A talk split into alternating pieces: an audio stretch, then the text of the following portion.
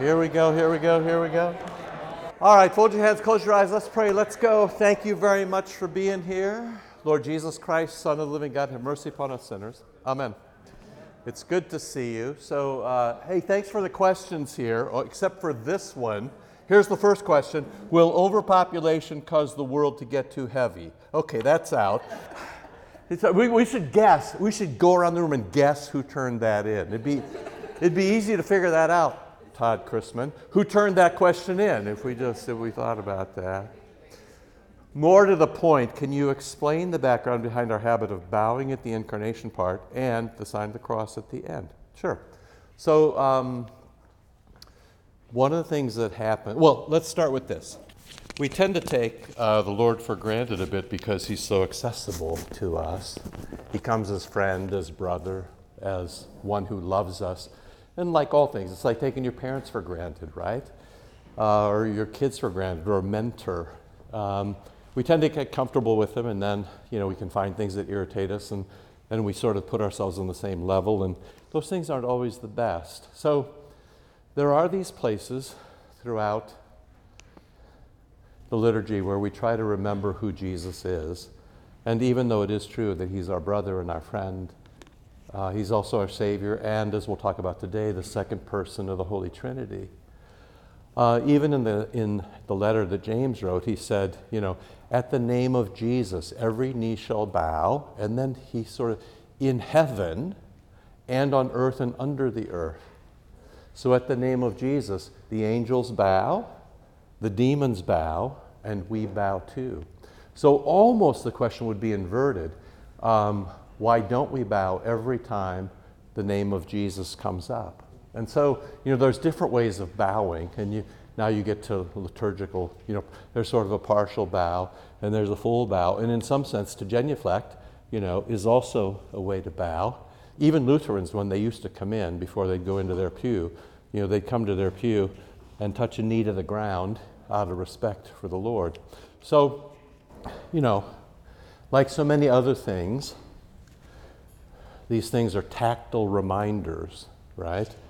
That our flesh is saved, that Jesus loves us, that Jesus baptizes us, that Jesus comes for us. And so when we say, born of the Virgin Mary, it's sort of a thank you very much. If the Queen walked in the door, or the King now, we are the President, we would, despite what you think of him, you'd show sort of great respect. How much more, your Lord and Savior, Jesus Christ. So where does it come from? It comes from Scripture, it comes from tradition, it comes from the practical knowledge of us and the help that we need. And also, there's going to be days when you come to church and you're so broken, you'd throw yourself on the mercy of Jesus. And on those days, you can't bow enough or make the sign of the cross enough. And also, there are going to be days when you come hard-hearted or indifferent. And on those days, you really do need to make the sign of the cross and also to bow. And, even little things. And, I sort of go here a little bit and then I pull back. But you should know that, for example, when people are quite ill, to put the sign of the cross on them. Or in an exorcism, the sign of the cross makes the demons flee, right? Every once in a while, I run those pieces about the sfragus, the seal of baptism, and how in the early church people protected themselves from all things evil by making the sign of the cross. So it's one of those things where I almost, I've come to the point in my life where, do you have to do that? No, you don't have to do anything. But, you also don't have to cash that lottery ticket for $1 billion. You don't have to do that, but you probably should, and then give 10% to the church. That'd be in my name. I'll take care of it. B as in boy, R-U-Z. I'll take care of it. You can trust me. You can trust me. Really, you can. So anyway, it's a helpful thing for you to remember who you are and who Jesus is, as is all the things. And those are scattered. Every place you see a cross, those are scattered throughout the liturgy at kind of big points. And you say, that's just what I need. So anyway, that's sort of the, does that help? You're free in these things, but you're also free to You're also free to help yourselves as you go. And then more sassy stuff, which sort of tells you the character of the class. Our New Year's resolutions, you know, here's the thing. Our New Year's resolution is a form of Pelagianism. Well, I mean, they can be. Pelagianism is you're working your way to Jesus, or you're doing your part. And Galatians 1, you know, Paul says, if anybody says it's me and Jesus doing it together, they should go straight to hell. He actually used the word anathema, damnation, right? So, you know, I mean, I suppose they could be, but anybody who made a resolution like that probably doesn't care enough about Jesus to worry about it. So, you know, a few of you could probably use a resolution or two. We can talk about that someday if you come to confession. So, anyway, you said, now, why do we ring the bells during the communion liturgy? I see all you, you're jumping ahead. You're like my wife when she watches a movie. She wants to talk to me about it. Wait, who is that guy? What do you think is going to happen next? I think that I'm... See, there's two kinds of movie watchers. Quiet movie watchers and talky movie watchers. If any of you like to talk, come watch movies with my wife. You can be her best friend. Why do we ring the bells? Yeah, it's a doorbell. Ding, ding, ding, ding, Jesus is here. And I'm actually being serious. It's just like the doorbell on your house. Ding, so there's somebody at the door. So you ring the bell at the moment when Jesus descends from heaven to earth. And then the three bits. From the cross, so you'll notice tomorrow, whoever celebrates will hold the chalice near so that the blood from the icon can drip down into the chalice. Jesus who comes from the cross onto the altar for your salvation and delivery, and then we genuflect to honor that, to respect that, to adore that Jesus has shown up, right? So you ring the bells when he arrives, and you ring the bells again to say, pay attention, this is the biggest thing that could ever happen to you. This is the center of the universe. This is the place where even if there was overpopulation, the world could not spin out of control. And then, of course, you bow again to say, that's for me. So the adoration of it. So that's a great question. All of these things that happen, so, you know, you come here and there are all these things that are, you know, we dress up. We have a parade. We light things on fire, right? We ring bells, right? Why do we do all that stuff? Because as Jesus says, my kingdom is otherworldly. If we look just like what's happening in the Starbucks, then why would you come here and not go to the Starbucks? The coffee is admirably better. But, you know, you should come here because there's coffee and something more, the body and blood of Jesus, for example. And just so you don't miss it, we'll ring the bell to wake you up after that boring sermon. Okay, so there you go. Anything else? Nothing could be more fun than answering these questions, to be honest with you. It's helpful so much. Good morning. So, I need somebody, the vicar. Oh, he's here. You're a good man, vicar. Oh, tonight, the advertisement, among the other things that the vicar has done, has picked out all kinds of craft beer. So if you come tonight, what time does it start, Vic? 5? Happy hour at 5. Happy hour at 5. Why does the church have a happy hour? That's right after why does the church ring bells? So there'll be Lou Malnati's and salad, and then the beers that the vicar picked out, not by taste or kind, but rather by the beauty of the can. Oh. It was like reading comic books. So there you go. Question. What is the significance of saints, specifically St. John? Good, right. Yes, very nicely played. It's the feast day of Saint Thomas Aquinas today. So why, you know, what's the point? Well, Lutherans say a couple of different things about that. One, you admire them. You just can't believe anybody made it through life and at the end, you know, smiled while they got skinned alive or had the chance to, you know, deny the faith and they didn't.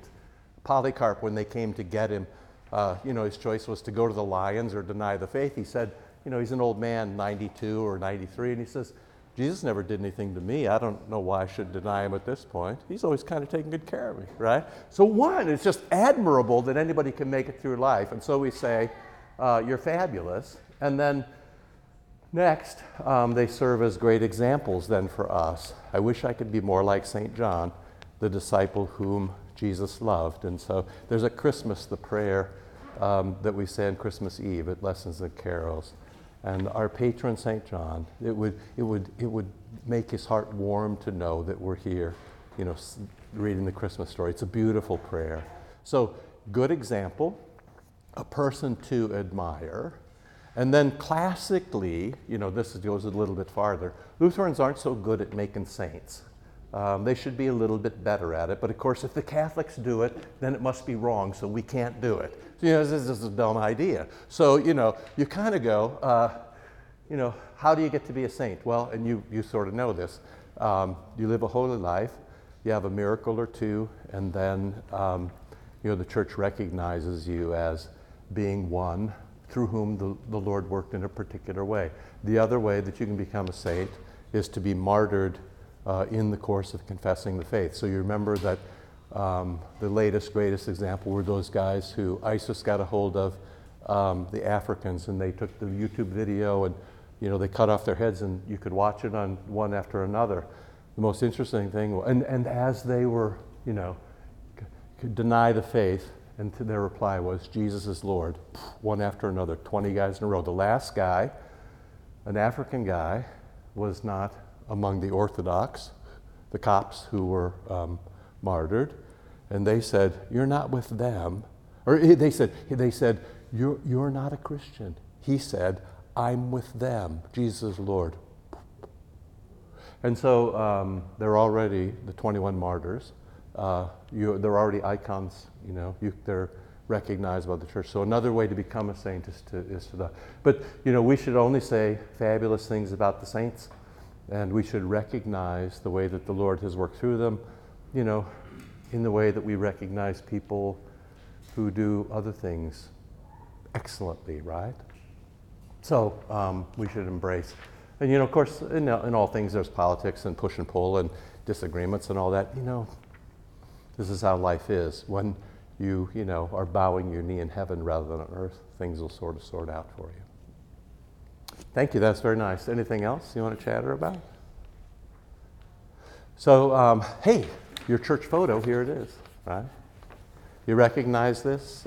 This is the famous Rublev icon of the Holy Trinity. So if you're just looking at this, what do you see? And I'm sorry, you know, every time I copy this, the color gets a bit worse, but you do have these, you know, in the original, the gorgeous colors of, you know, the blue of eternity and the red of, you know, Jesus' blood. And what else do you notice about them, though? If you just look at them, maybe you know this. If you know this, what are the things that everybody should see, or what do you notice for the first time? Anything going on there? You see anything? Come on, be brave. Yes, please. Well, hold that. You said it in such a soft voice. We'll hold that for the end. That's the big punchline. What else, though? They all got halos, so they're all saints. That's good. At least saints. They're holy in some ways. When you light up, that's some sense of your holiness. What else have you got going on there? Please. They're all looking down. Yeah, that's very interesting. So they're all looking down. So what do you think they're looking down at? Just when you take a look at it, I wish the copy was better. I walked away. Go ahead. I think they're looking maybe at this chalice. Oh, look at you with your pure-heartedness going all the way to chalice. Don't go any individual like silverware and plates. Go right to chalice. You're a fine human being. That's right. Good job. Yeah, so they're looking down at the meal, or which you are, of course. And then, of course, as they're looking down, what's Jesus' hand look like? Oh, wait, is that Jesus? Hold on, right? So he has already, you know, his hand in the first two letters of the K of Christos, right? So kind of classic way in the West, in the East more like this, in the West more like this. But already there, it's at least a blessing, putting the name on something. This is, you know, the literal translation of this. These are the three guys who showed up at the door with Abraham and Sarah. But then, of course, the church has long intimated, speculated, confessed that the Father, Son, and Holy Spirit showed up to say, hey, don't worry about things, you're going to have a child and it's all going to work out, right? Now, big finish. Of course, this is the most basic of all things, right? But now, Chrisman, in order to cross me up, not just with this question, he lent me a copy of this fabulously subversive Russian movie that came out in the 60s. Rublev, right? Andrei Rublev. If you want to watch something and 3.5 hours in black and white and have no idea what you're watching, you should watch this film, which took the world by storm, and the Russians found it to be, it was surreptitiously released at Cannes and won a prize. It was like kind of at the last moment. The Russians saw it as this great political offense. You have to, I mean, it's just the, it's the craziest thing, right? I got no idea what's going on. But you should watch it because it's about Rublev and this icon, and it's glorious. And of course, it turns to color in the last 60 seconds, which, like the Wizard of Oz, makes everything okay, right? But anyway, the big finish for this is what? The table is open. The table is open. You're the fourth. That's your spot. See, and of course, we're at the creed point. When you think about the creed, what is the creed? The creed's a love letter. The creed invites you home. The creed says, this is your spot. The Father, Son, and the Holy Spirit have a place for you. And heaven will be a poorer place without you. And you should come close. Come home for dinner, right? And what will happen to you? Well, you'll be blessed, and you'll have good company, and you'll feel warm and included and loved. And you'll never be alone, and all will be well. Even when things aren't well, they'll still be well. And so, you know, the icon invites you to be part of the family, right?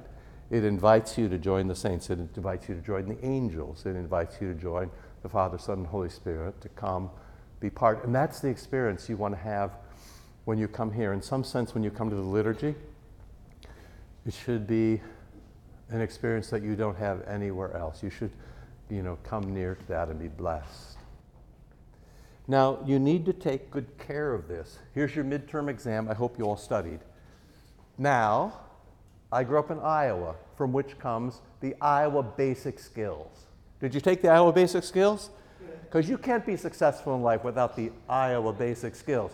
Now, when they gave us the Iowa basic skills, what was the first thing they would always say? What was the first thing they say? Here is your paper. Do not turn it over. And of course, there was always one kid who turned it over, right? And then he had to take the fourth grade again. So, unless you want to take the fourth grade again, do not turn it over. Just keep it on this side. This is your midterm exam. Meanwhile, I will talk to you about Jesus while that gets passed out. Come on, don't be a cheater. Don't turn it over, right? Let me give you some color commentary from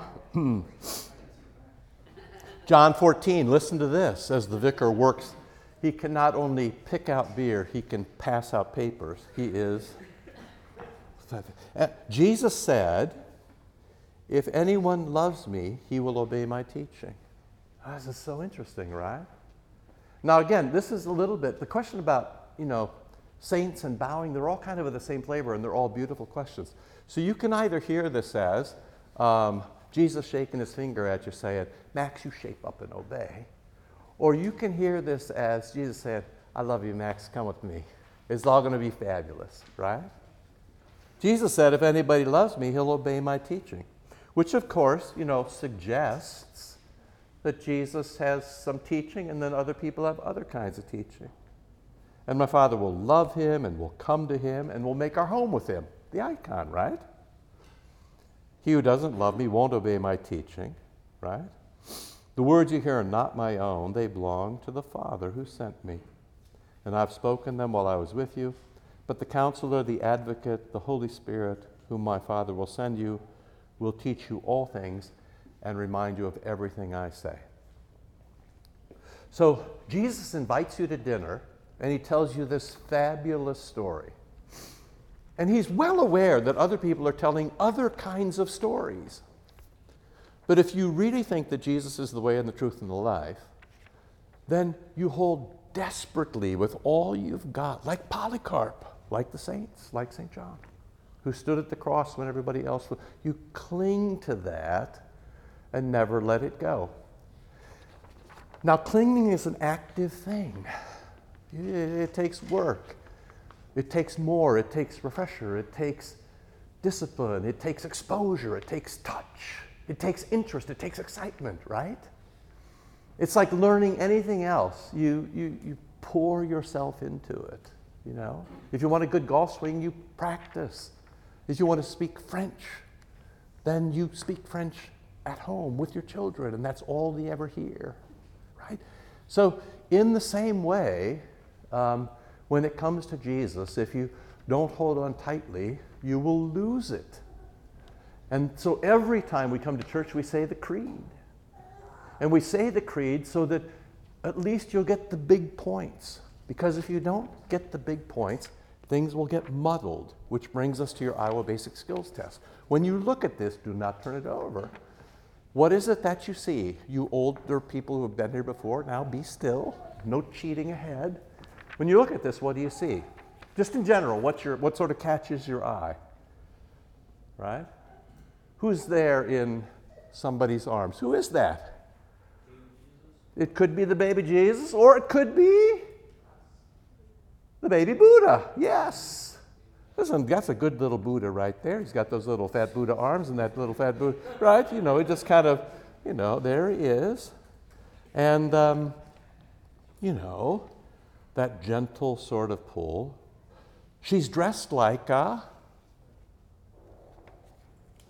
nun, or maybe a Virgin Mary, but she doesn't actually look like a Virgin Mary, at least not the ones you know. Or, you know, maybe she does.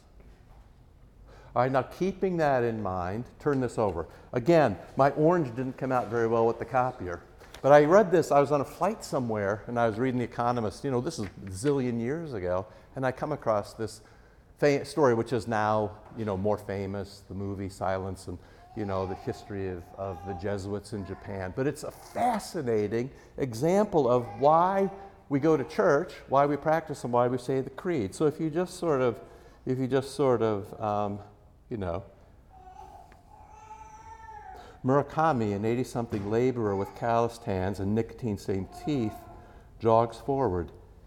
This is a holy place to Japan's hidden Christians who worship privately at each other's homes. Now, in some sense, you go, well, good for them, right? They held it together because it's not easy being a Christian in Japan. When Francis Xavier introduced Christianity in 1549, the going was too good. 400,000 Japanese baptized before the government banned them in 1612. And then the trouble, and this is the famous part of the story, right? Thousands were crucified, boiled, drowned, burnt, or otherwise murderously dispatched. Many gave up. That is how it always happens in persecution. This could be written, you know, don't think ill of the Japanese. I mean, you could think ill of the Romans, right? This is how persecution was in the early church.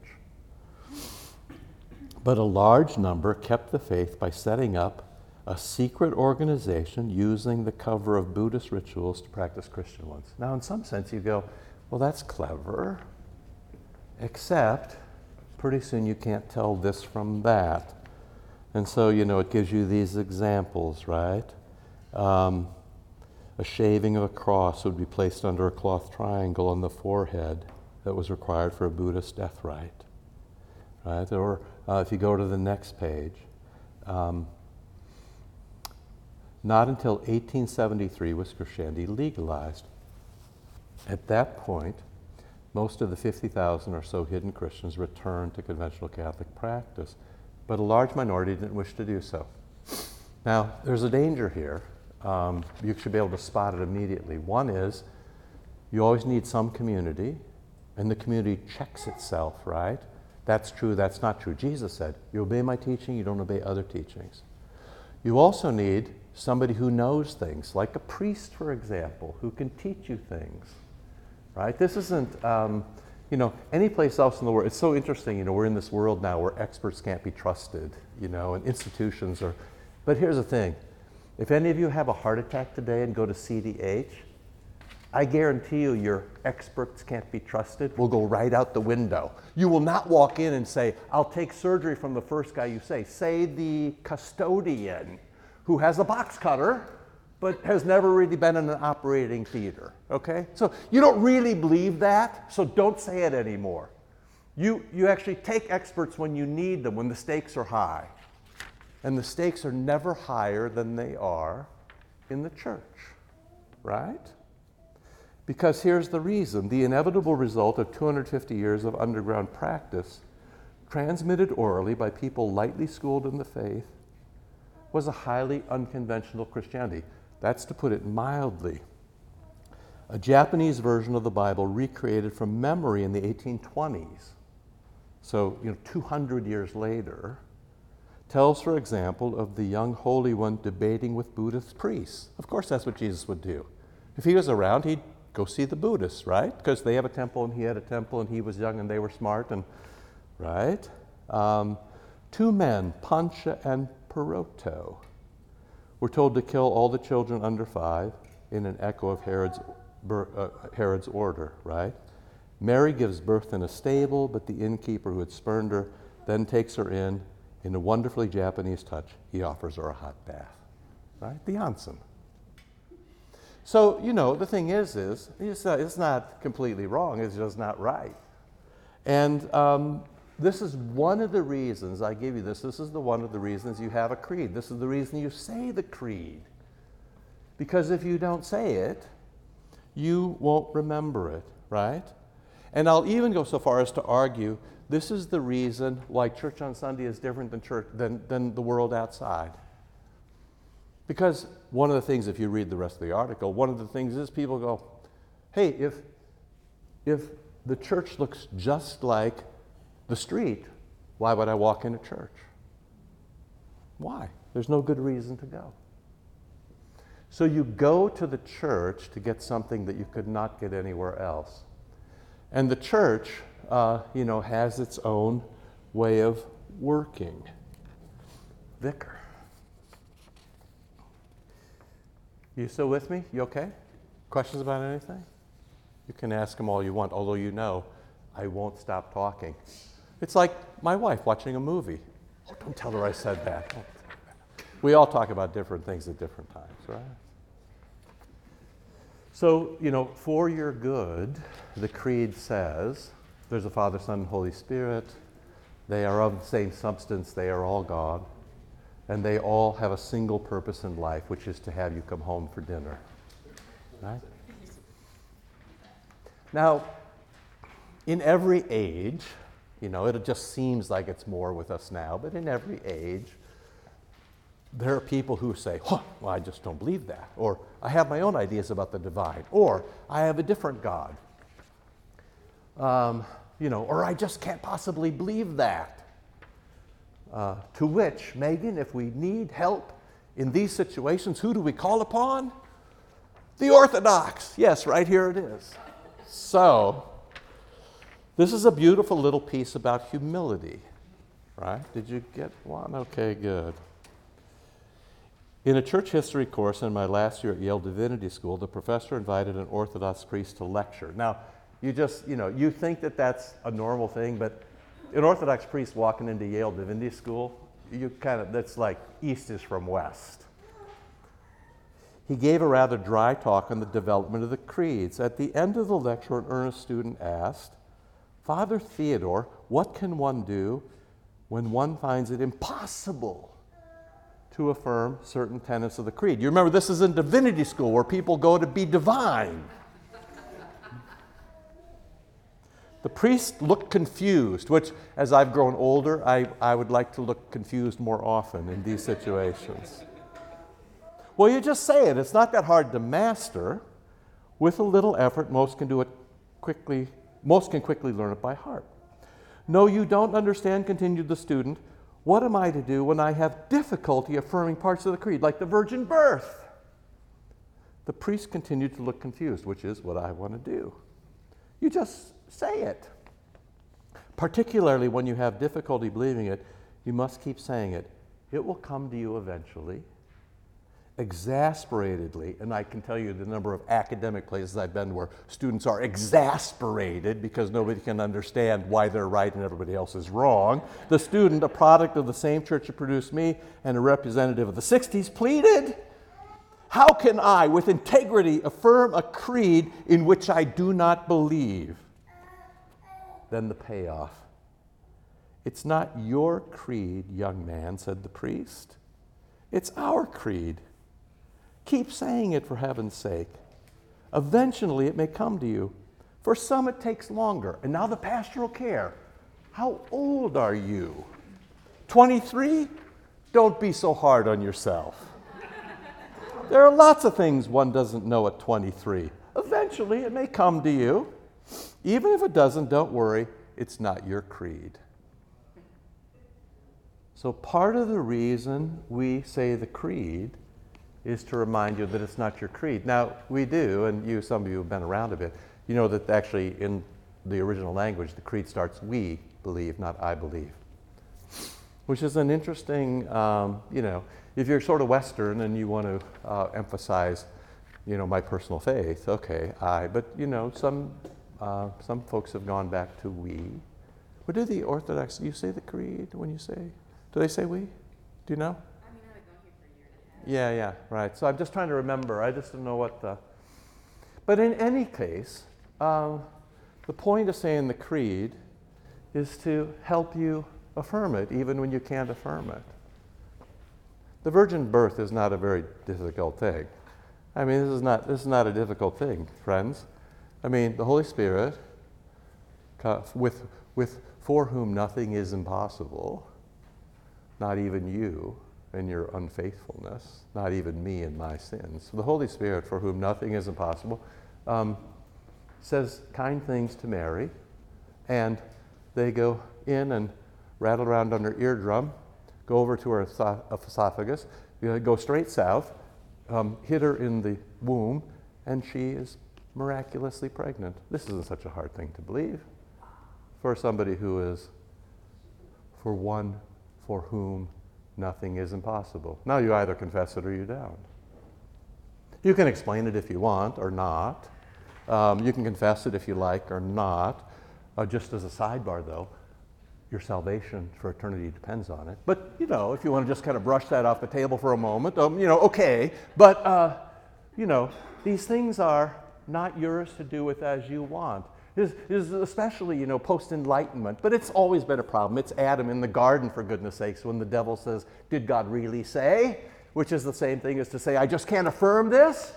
This is exactly the same. Nothing has changed in however many thousand years you want to number. The Lord says, this is how it is.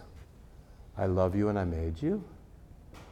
When you fell, I sent my Son to save you. That done, I give you my Holy Spirit to keep you close. And someday, through the church, you'll come back to me, and life will be beautiful once again. You can either, embrace that, or you can say, well, I do have some problems with that. You can have all the questions you want, but I advise you against your problems. And when you have your problems, you should just come say the creed. Because how old are you? 23, 24? Don't worry. Be patient. You'll get it. Right? Stay with it. Well, you can end up like this guy over here. It's fabulous, right? Like Chrisman. You can end up like Chrisman. Sassy, but saved. It's a beautiful combination, right? So, the thing is, the whole character of the whole thing works together. Why do we say the creed? Well, because this is what Jesus has said to us. Why do we bow and make the sign of the cross? Because we're so grateful that Jesus would say this to us. What do we do when we stumble around over it? Well, we say it again, and eventually it'll come to you. What do you do if you never can get it? Well, hold on, because in heaven everything will come clear.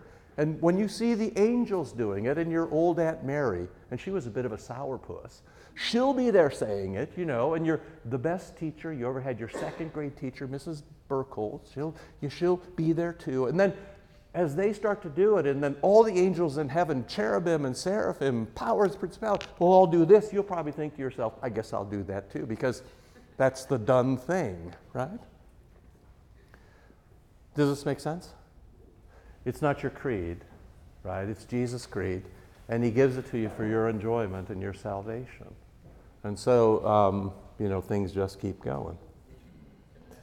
You, of course, can ask a question. So can we, what about the word we've changed? Yeah. The Catholic Christian Church. Yeah. You know what? I'm going to retire. You think I should just change it back? Exactly. Their leverage decreases by the second. I'd be very happy to go back and, in fact, so this is Mary who makes the coffee. You know, I used to say in here, for years I would say, and if I could only kiss the altar when we walk in, because, you know, it's Jesus. And then, you know, Mary once said in a group like this, why don't you just shut up and kiss the altar already?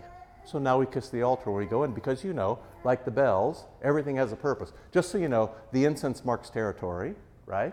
And the bell's like a doorbell, and kissing the altar is just saying good morning to your brother or father or mother, right? You kiss people you love.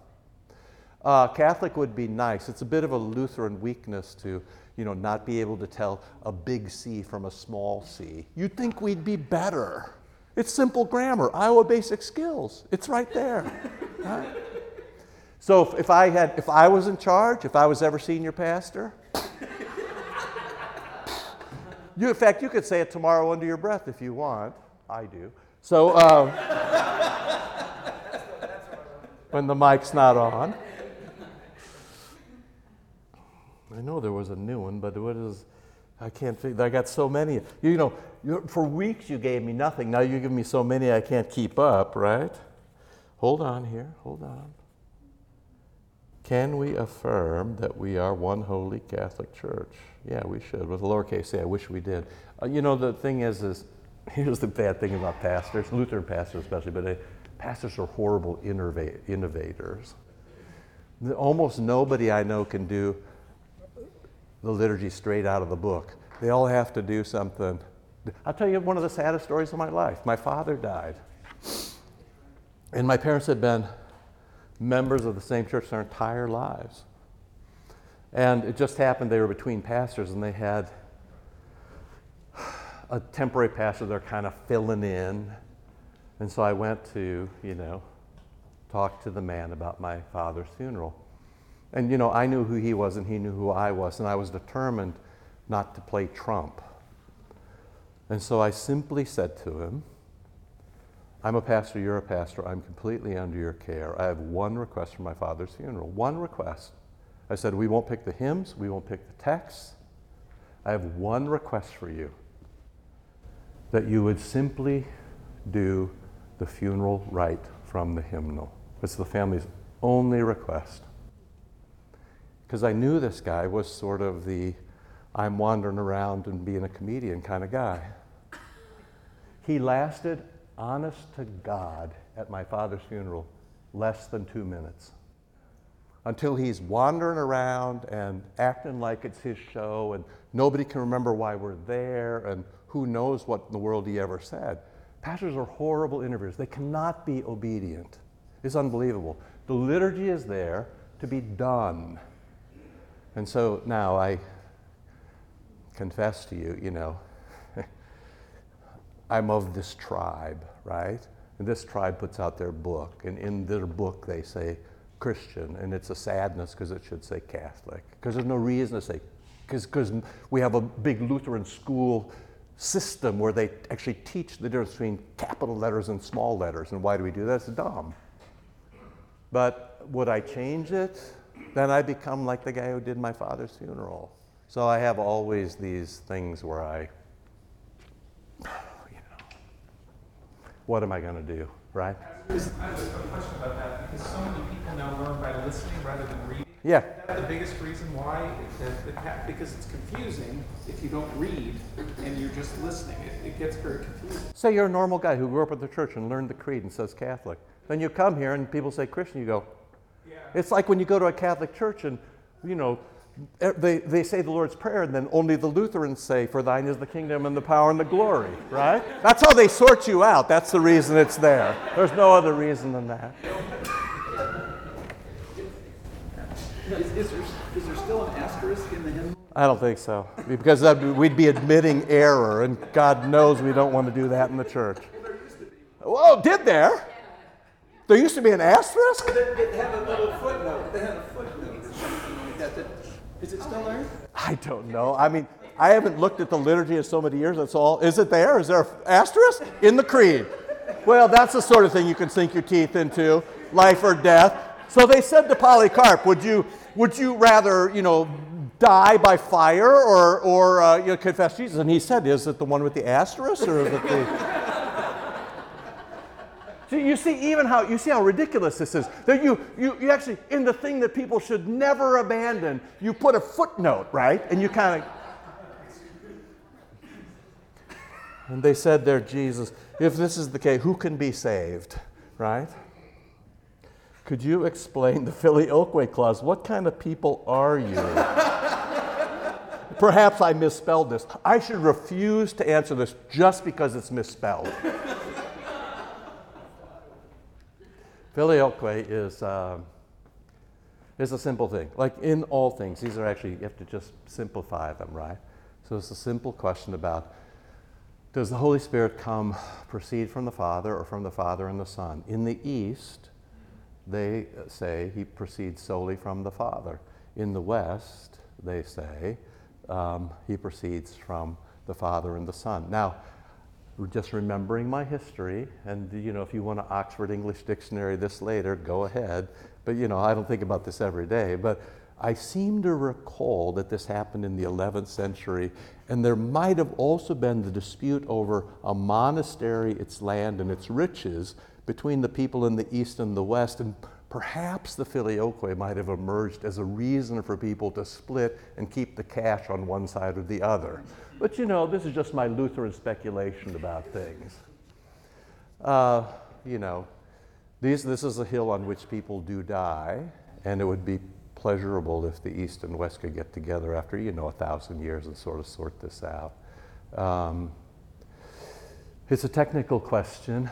You might answer it this way. Does the Spirit come from the Father and from the Son?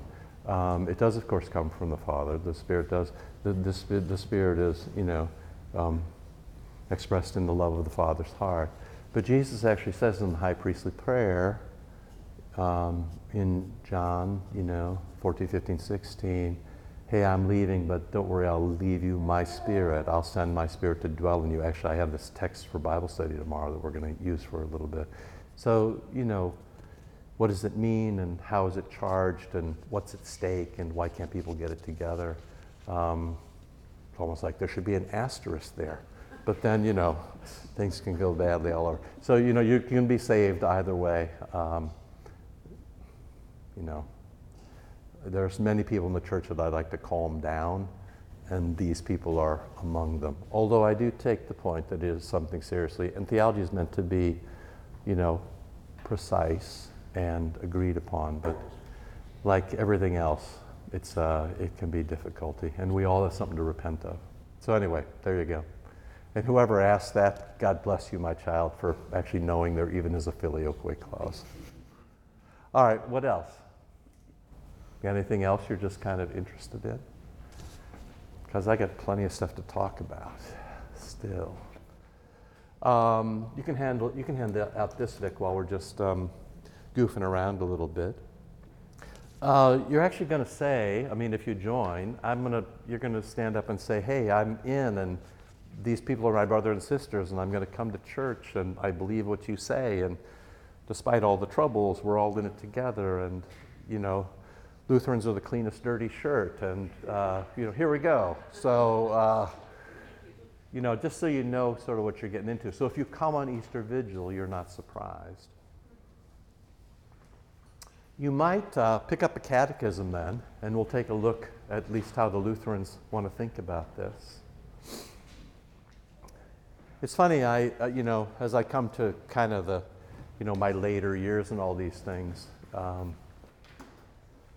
my appreciation for every bit of this scripture and catechism of how God loves me, as opposed to, you know, sort of the finger-wagging pastors that I grew up with, or frankly, the very live theological disputes that my colleagues love to, you know, keep burning brightly. It makes me wonder sometimes, but for you, I give you the advice that came in the first bit, which was just keep saying it. So if you look at your catechism, if you pick up a catechism, we need to find the creed part. Has somebody got the page? They've renumbered these pages, these young hipster kids. What is it, 10? 16, thank you. So this is what it means if you're going to be a Lutheran. I believe in God the Father Almighty. Now immediately you will say to me, of course, I've been talking about the Nicene Creed the whole time, which is more expansive. This is the Apostles' Creed in here. What's the difference? The Apostles' Creed is what you say in order to be baptized. These are the things I believe. And then the Nicene Creed expands to work out some of the details where people argued about things, very important things. For example, is Jesus the same ousia, the same stuff as the Father, same divinity, same essence? There's all kinds of ways to talk about this. Or is he sort of a notch down? Is he a creature like you rather than being begotten from eternity, like God himself, right? Or is he a human who is later adopted and sort of lifted up as God's child? The Nicene Creed was meant to address things like that. So as people think and then argue and then kill each other over their arguments, you know, every once in a while the church gets together and tries to straighten things out. I've done two stints of missionary work in Russia, and kind of been from one side to the other. So I could remember being on Lake Baikal with an old man named Horace Hummel, who'd been my Old Testament teacher, but he was intrepid. And somewhere in the middle of Lake Baikal, it's a crazy thing. It has like 20% of the world's fresh water, and it's so big it has its own microclimates. It's crazy. I was moaning to him about the church, and he just kind of, you know, this and that and these troubles and how about this and those asterisks and how about that Filioque, who's, you know, people, voter. You know. And he sort of just, and he's an old man by then. I mean, he just died. So, but he was probably 70 then. And we're crawling in and out of these little boats going across the lake. And he says, you know, he just starts laughing at me. And he says, read church history, son. Read church history. It's always been this way. Which I've come to take as kind of beautiful advice. It's always been this way. I could, you know, without breaking a sweat, I could irritate you and make your hearts hard. I actually know how to do this. I know where the bodies are buried. What good would that be to you?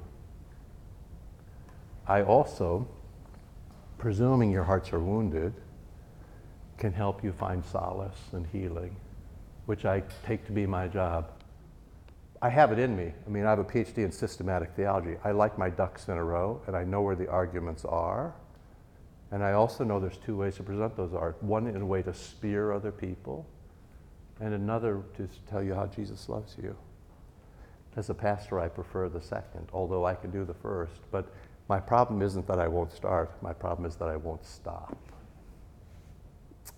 And so it's better than not to get started. So, page 16, right? This is, if you're going to be baptized, this is what you'd say before they stripped you naked and turned you to the west and had you curse the demons and turn you to the east and drew you in among the candlelight and submerged you 3 times and anointed you and pulled you out and took you to the Eucharist and told you that all was right with the universe and that God loved you. I believe in God the Father Almighty. What does this mean? I believe God made me.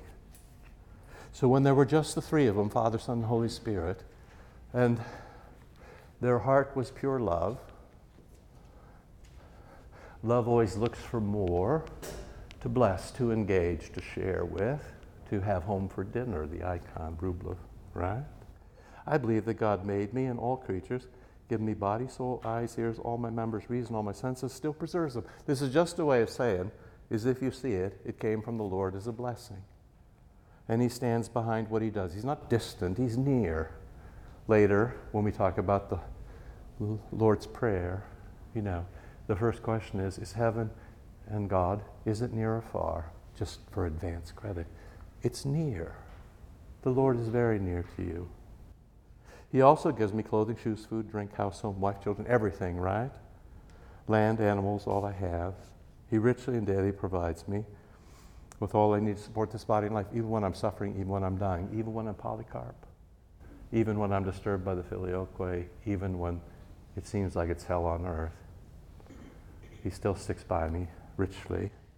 He defends me against all danger. You should remember when the demons come for you, that Jesus is bigger than the demons, and guards and protects me from all evil. You should pray for Pastor Nelson. I see the way he begins to suffer now as the trauma moves from me to him. All this he does out of fatherly divine goodness and mercy. And then the Lutheran bit, without any merit or worthiness, not because I'm such a good boy, but because Jesus loves bad boys. For all it is my duty to thank and praise, serve, and obey him. And I wonder if you can understand duty in the way of doing the right thing, or offering something that will be received by someone far superior to you, or as what makes the world go round, right? So God is my Father, and he loves me desperately. For you who had bad fathers, we can talk about this a bit when we get to the Our Father. But the short answer is everything can be corrupted, but perhaps this would be the moment where things could be redeemed.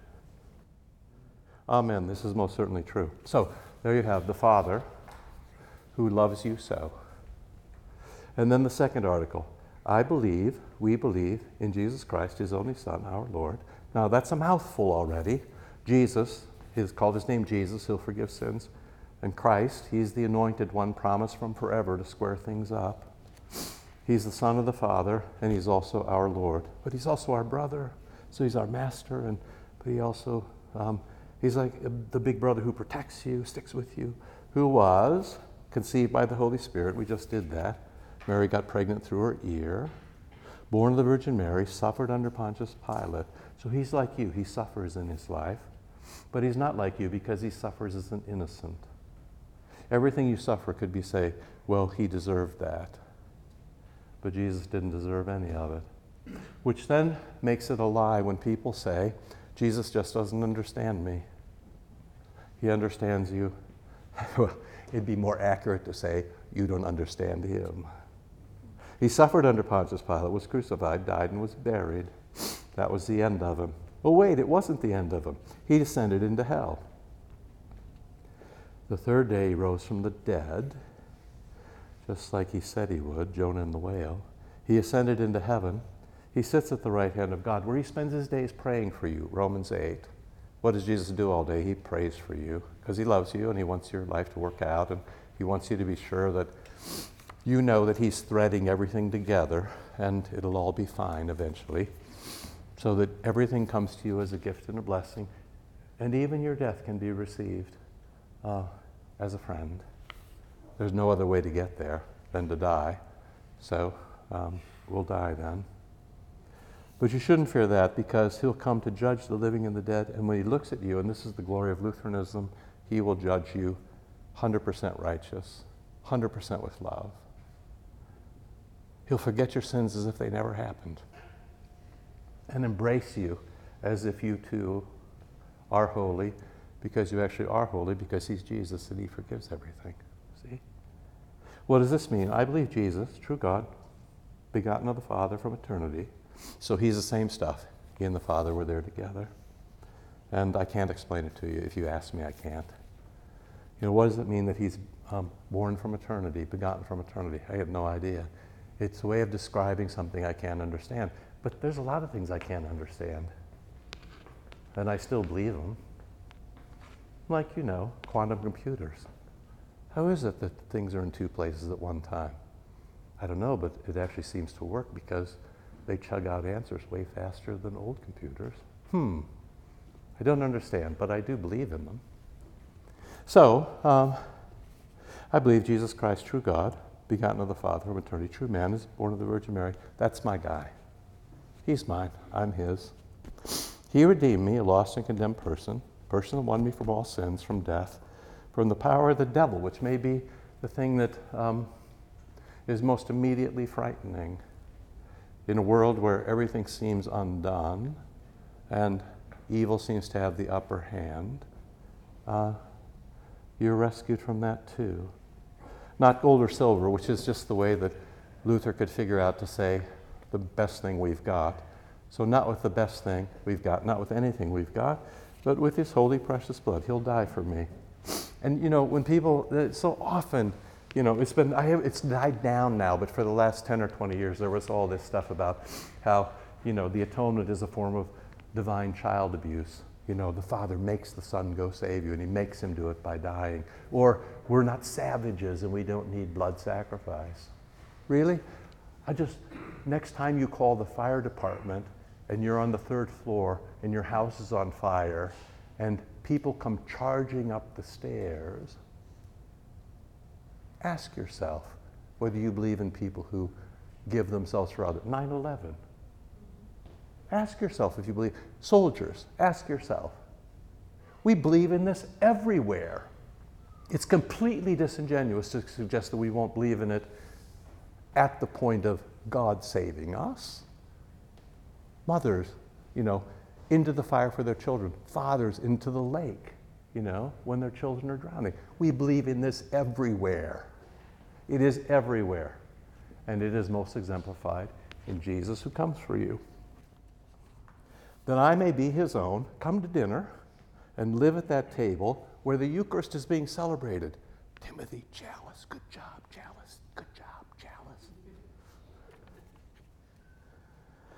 In everlasting righteousness, innocent, and blessedness, which means everything is going to be just great and then get better across eternity. This is true. Just as he has risen from the dead and lives and reigns for all eternity. So he rose and I rose. That's what we'll say at the vigil, right? His story is my story. And then the third article, I believe in the Holy Spirit, the Holy Christian Church. Isn't that weird? You believe in the church too, like you believe in the Father, Son, and Holy Spirit? That's weird. Because look at you. In some sense, you're the church. And you know what? If I had to believe in any of you, you know, I like you and the donuts are free, but beyond that, you know. Oh, wait, it was the Holy Church, the Holy Catholic Church, the church where Jesus gives out his gifts, the church where the Father looks at you and says how pleased he is with you as his beloved. And the Holy Spirit comes and changes people's hard hearts into soft hearts that love each other, a place where you can have community like this, a place where you can be accepted, a place where you needn't be judged, and you don't have to gossip to get attention. A place where you can be an idiot, but you're our idiot, right? The communion of saints, the forgiveness of sins, the resurrection of the body, life everlasting. It's all going to be okay. Jesus will put your pieces back together. You're going to be fine. I believe that I can't by my own reason or strength believe. This is the craziest line in the catechism. I believe I can't believe. Or another way to say it is, this wasn't my idea. Right? This is the purest of Lutheran things. I believe I can't believe. I believe I can't decide for Jesus. I believe this isn't my work. I believe I'm not a Pelagian. I believe that I can't believe. But the Holy Spirit came calling by the gospel, brought light, illumination, one of the great, you know, beliefs of Christianity, that the Holy Spirit is a fire who makes things bright and pure. Enlighten me with his gifts, the gifts of word and sacrament.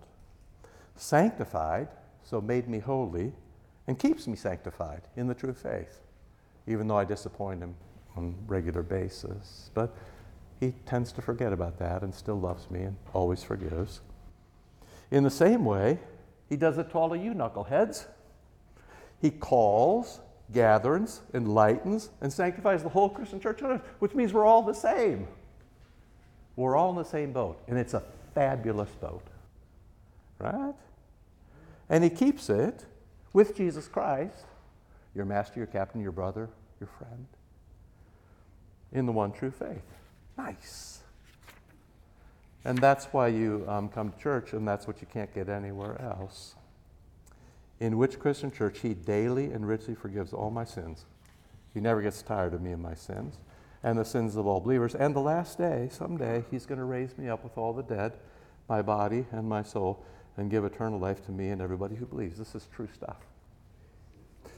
So, if you're struggling with it, say it over and over again. Don't worry, eventually it'll come to you. And then some days it'll leave you, and then you can come and see me, and we can talk about spiritual darkness, because that wouldn't be anything uncommon, and temptation, and how the devil works on you and how you work on yourself. But you just keep saying it. We did the third commandment about going to church, but this is the reason you go to church. It's not because, go to church. It's because you can't get this anywhere else, and apparently the Lord thinks you can last about 6 days before you need a brush up, right?